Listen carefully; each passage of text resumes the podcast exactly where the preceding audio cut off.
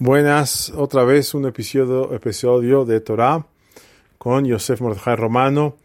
Eh, la Gemara, el Talmud en Masejet Shabbat, nos dice que la persona después de 120 años va a tener que contestar algunas preguntas.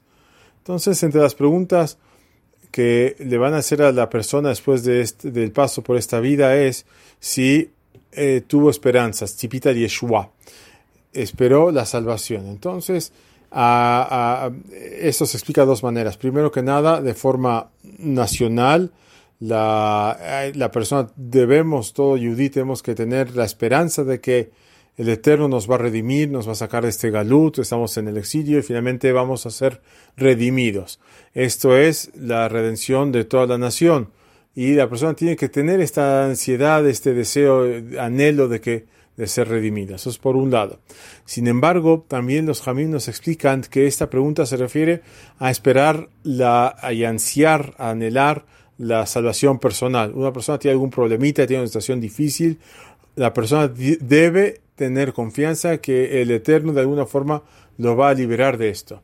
Y hay inclusive una segula, eh, una buena, un buen consejo. En la Amidad, cuando decimos el David Abdeja, decimos Kilishwatha kivinu kolayom. Hay inclusive quien dice kivinu betzipinu.